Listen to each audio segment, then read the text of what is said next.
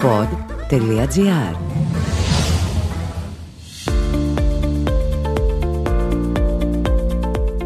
Αυτό το podcast που ακούτε ανήκει σε μία σειρά, είναι μέρος της ενημερωτικής εκστρατείας «Με τον προστάτη δεν αστειευόμαστε». Είναι μία πρωτοβουλία της εταιρείας Janssen υπό την αιγίδα της Ελληνικής Ομοσπονδίας Καρκίνου και του Συλλόγου Καρκινοπαθών Εθελοντών Φίλων Ιατρών Αθηνών.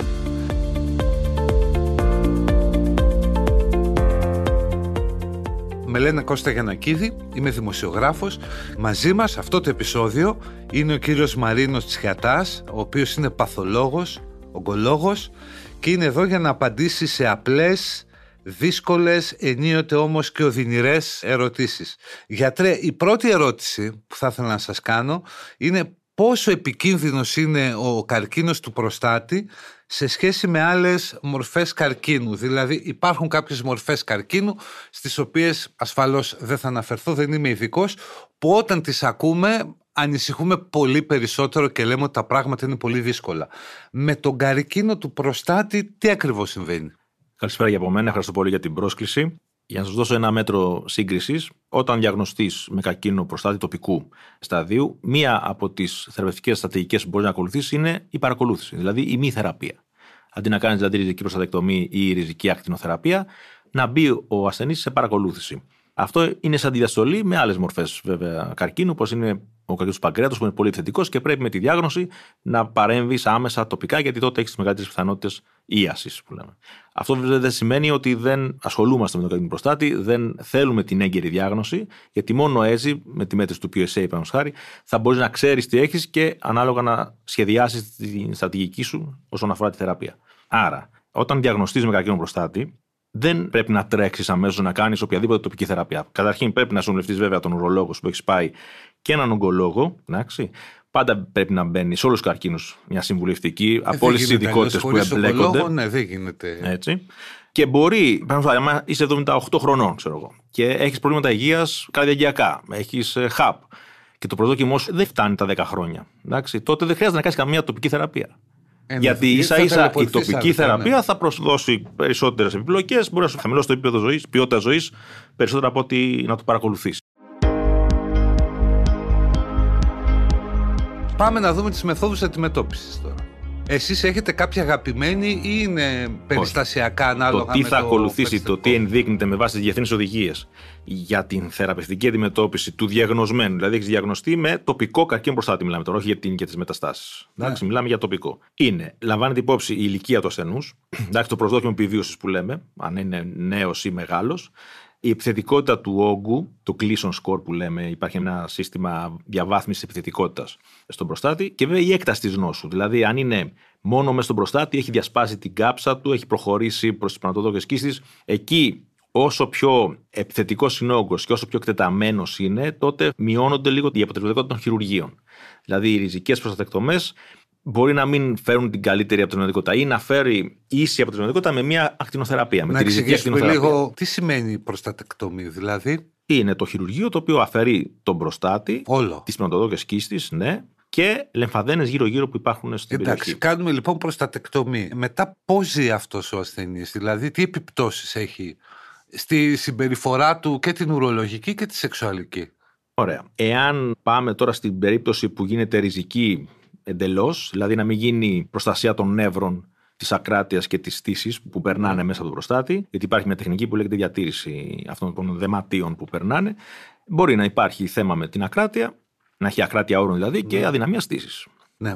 Άρα η προστατεκτομή είναι η πιο άσχημη, να πούμε, επιλογή, η πιο δύσκολη. Εξαρτάται, σας είπα πάλι, με το στάδιο. Δηλαδή, ναι, πλέον με τις νέες τεχνικές, τις ρομποτικές τεχνικές, μπορούμε να κάνουμε nerve sparing που λέμε. Δηλαδή, να διατηρήσουμε τα νεύρα, να βγάλουμε όλο τον ιστό που ναι, συμπεριλαμβάνει και τον κακοήθη ιστό που θα έχει μέσα και τα νεύρα να τα διατηρήσουμε και ο ασθενής να βγει από το χειρουργείο και να μην έχει ούτε ακράτεια ούτε. Αυτά γίνονται λαπαροσκοπικά ή νηστέρι? Κυρίως ρομποτική ή λαπαροσκοπική. Δηλαδή, όχι με ανοιχτό χειρουργείο. Όχι με ανοιχτό δηλαδή, χειρουργείο. Η μεγαλύτερη επιτυχία έχει το ρομπότ για αυτές τις περιπτώσεις. Μάλιστα, λοιπόν, προστατεκτόμη μία επιλογή. Δεύτερη, η ριζική ακτινοθεραπεία.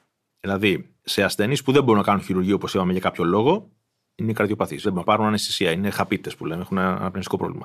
Ή σε περιπτώσεις όγκων οι οποίοι είναι εκτεταμένη και υπάρχει πιθανότητα ο χειρουργός με την ρομποτική προστατεκτομή που θα κάνει να αφήσει νόσο πίσω, που λέμε, δηλαδή να μην καθαρίσει εντελώς.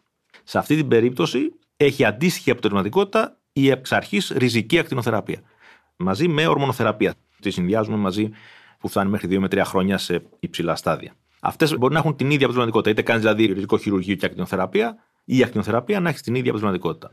Και η τρίτη επιλογή. Η τρίτη επιλογή, η παρακολούθηση. Η παρακολούθηση, να μην κάνεις τίποτα. Μπράβο. Δηλαδή, έχουμε έναν άνθρωπο που είναι εξήντα χρονών και κάνει μια εξέταση πι ες έι και είναι τέσσερα. Και κάνει απεικόνηση πολυπαραμετρική μαγνητική. Βλέπεις την αιστεία, ότι είναι μια πολύ μικρή αιστεία μες στον προστάτη. Κάνεις τη βιοψία, την πετυχαίνεις και έχει ένα Gleason score που λέμε έξι, που είναι πολύ καλής πρόγνωσης.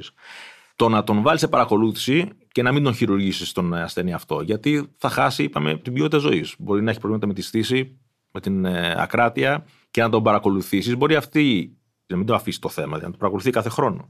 Μπορεί να κάνει πι ες έι, να βλέπει ότι το πι ες έι δεν μεγαλώνει ή μεγαλώνει πάρα πολύ λίγο το χρόνο. Να ξανακάνεις απεικόνηση, να βλέπεις ότι η αιστεία παραμένει σταθερή. Αυτό μπορεί να πάει πέντε δέκα χρόνια. Και όταν δούμε ότι αλλάζει η επιθετικότητα, που έχουμε τα εργαλεία να το δούμε αυτό, ή αλλάζει το μέγεθος, ναι, να πώς, κάνει τότε το χειρουργείο. Πώς αποκλείεται τις μεταστάσεις, δηλαδή λες, τον αφήνουμε τον καρκίνο. Πώς αποκλείουμε τις μεταστάσεις. Αυτή η καρκίνη, όπως είπα, στον Gleason έξι, δηλαδή ο πιο επιθετικός είναι ο Gleason δέκα. Εντάξει. Στον Gleason έξι, να σας το πω πιο λαϊκά, είναι χαζός ο καρκίνος. Δηλαδή κάθεται εκεί και δεν έχει το δυναμικό να δώσει μεταστάσεις. Όλοι οι μεταστατικοί καρκίνοι, δεν υπάρχει μεταστατικός καρκίνος προστάτη που να, έχει, να κάνεις βιοψία στον όγκο και να είναι Gleason έξι. Είναι εννιά και δέκα. Πού δίνει συνήθως μεταστάσεις μια... ο προστάτης. Κατά ενενήντα τοις εκατό δίνει στα οστά. Ναι. Αλλά μπορεί να έχει λεμφαδένες, μπορεί να κάνει και τις πλαχνικές που λέμε, υπατικές, πνευμονικές, όπως όλοι οι άλλοι καρκίνοι. Αλλά συνήθως κάνει στα οστά κατά ενενήντα τοις εκατό. Ναι, όχι καλή εξέλιξη. Όχι, υπάρχει ένας μύθος με τα οστά. Νομίζω ότι οι ασθενείς ότι άμα έχουν μεταστάσεις στα οστά είναι τελικού σταδίου. Δεν υπάρχει. Όχι, όπως είναι και στο μαστό, είναι περίπου αντίστοιχη καρκίνη. Είναι η καλή περίπτωση να έχεις στα οστά. Γιατί αν έχεις το σηκώτη στο ύπαρ που λέμε στους πνεύμονες, είναι χειρότερη πρόγνωση αυτών των ασθενών. Η καλύτερη πρόγνωση είναι αυτή για μεταστατικούς ασθενείς που έχουν μόνο στα οστά. Καταρχάς, είμαστε σε ευχάριστες εμείς ογκολόγοι όσον αφορά τον καρκίνο του προστάτη, γιατί έχουμε ένα πολύ χρήσιμο εργαλείο που είναι το γνωστό πι ες έι. Η μέτρηση δηλαδή μιας απλής πρωτεΐνης στο αίμα, στο περιφερικό αίμα, μπορεί να σου δείξει ένα σήμα ότι κάτι γίνεται με τον προστάτη. Ναι, και να πούμε ότι είναι πολύ απλή εξέταση. Μια Εγώ απλή, προσωπικά τη συνδέω με τις εξετάσεις χολυστερίνης και όλα αυτά. Δηλαδή, ναι. Λέω, κάντε έτσι μου και ένα πι ες έι. Ακριβώς.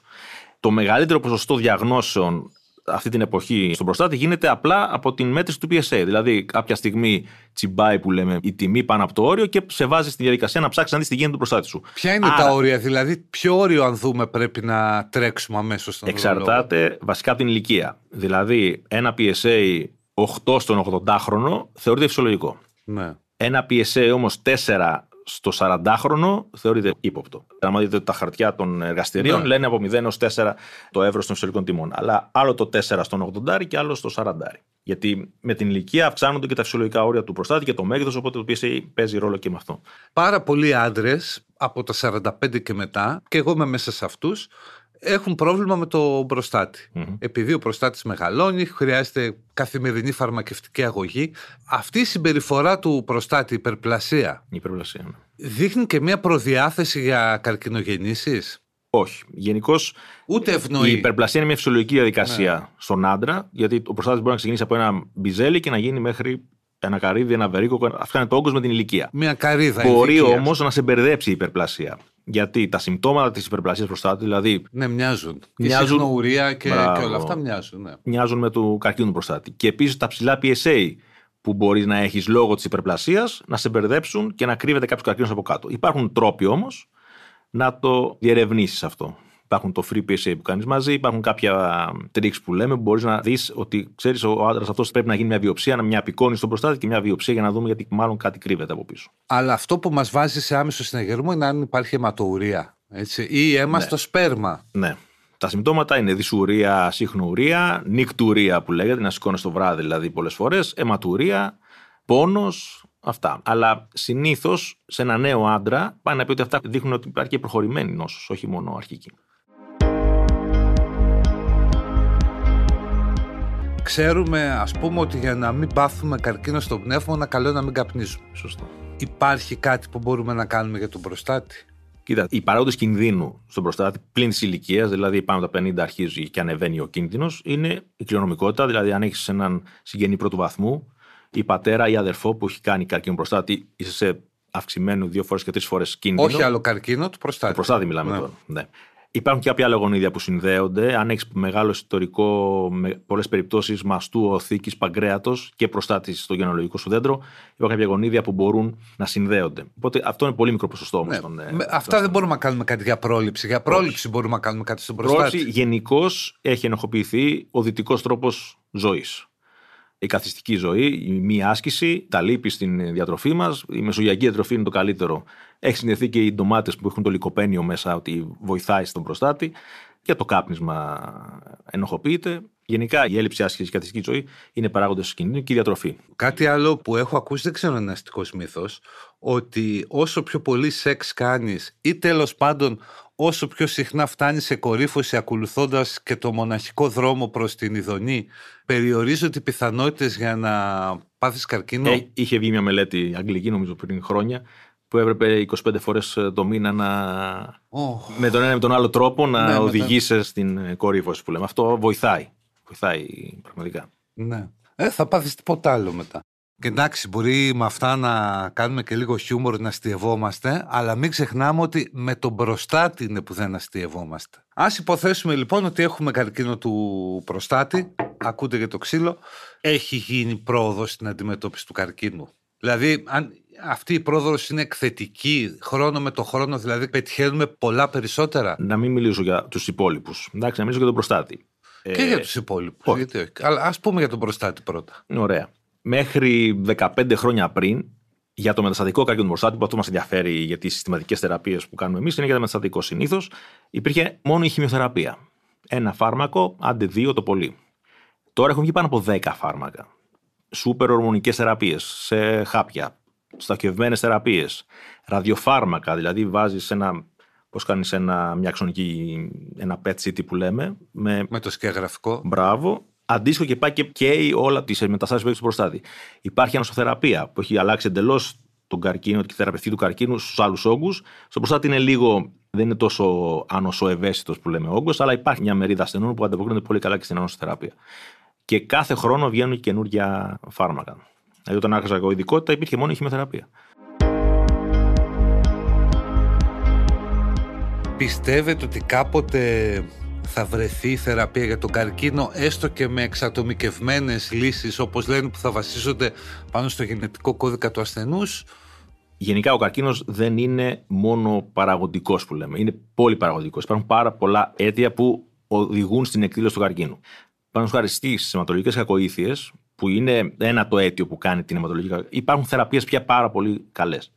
Και στον καρκίνο, σε ορισμένες μορφές, έχουν βγει και στοχευμένες θεραπείες και η ανοσοθεραπεία, η οποία φέρνει ίαση σε ασθενείς που ήταν μεταστατικοί και δεν υπήρχε. Υπήρχε ένα προσδόκιμο ζωής από έξι μήνες μέχρι ένα χρόνο.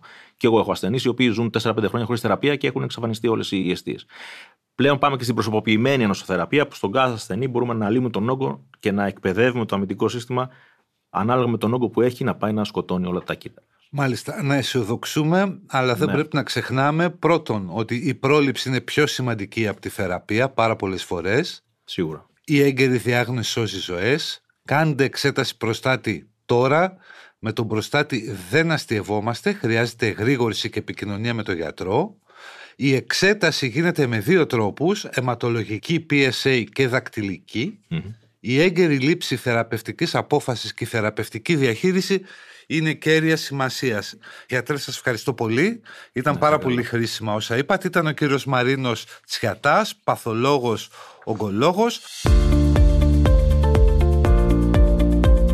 Αυτό ήταν ένα επεισόδιο από τη σειρά podcast που ανήκει στην ενημερωτική εκστρατεία «Με τον προστάτη δεν αστειευόμαστε», μια πρωτοβουλία της Janssen υπό την αιγίδα της Ελληνικής Ομοσπονδίας Καρκίνου και του Συλλόγου Καρκινοπαθών Εθελοντών Φίλων Ιατρών Αθηνών.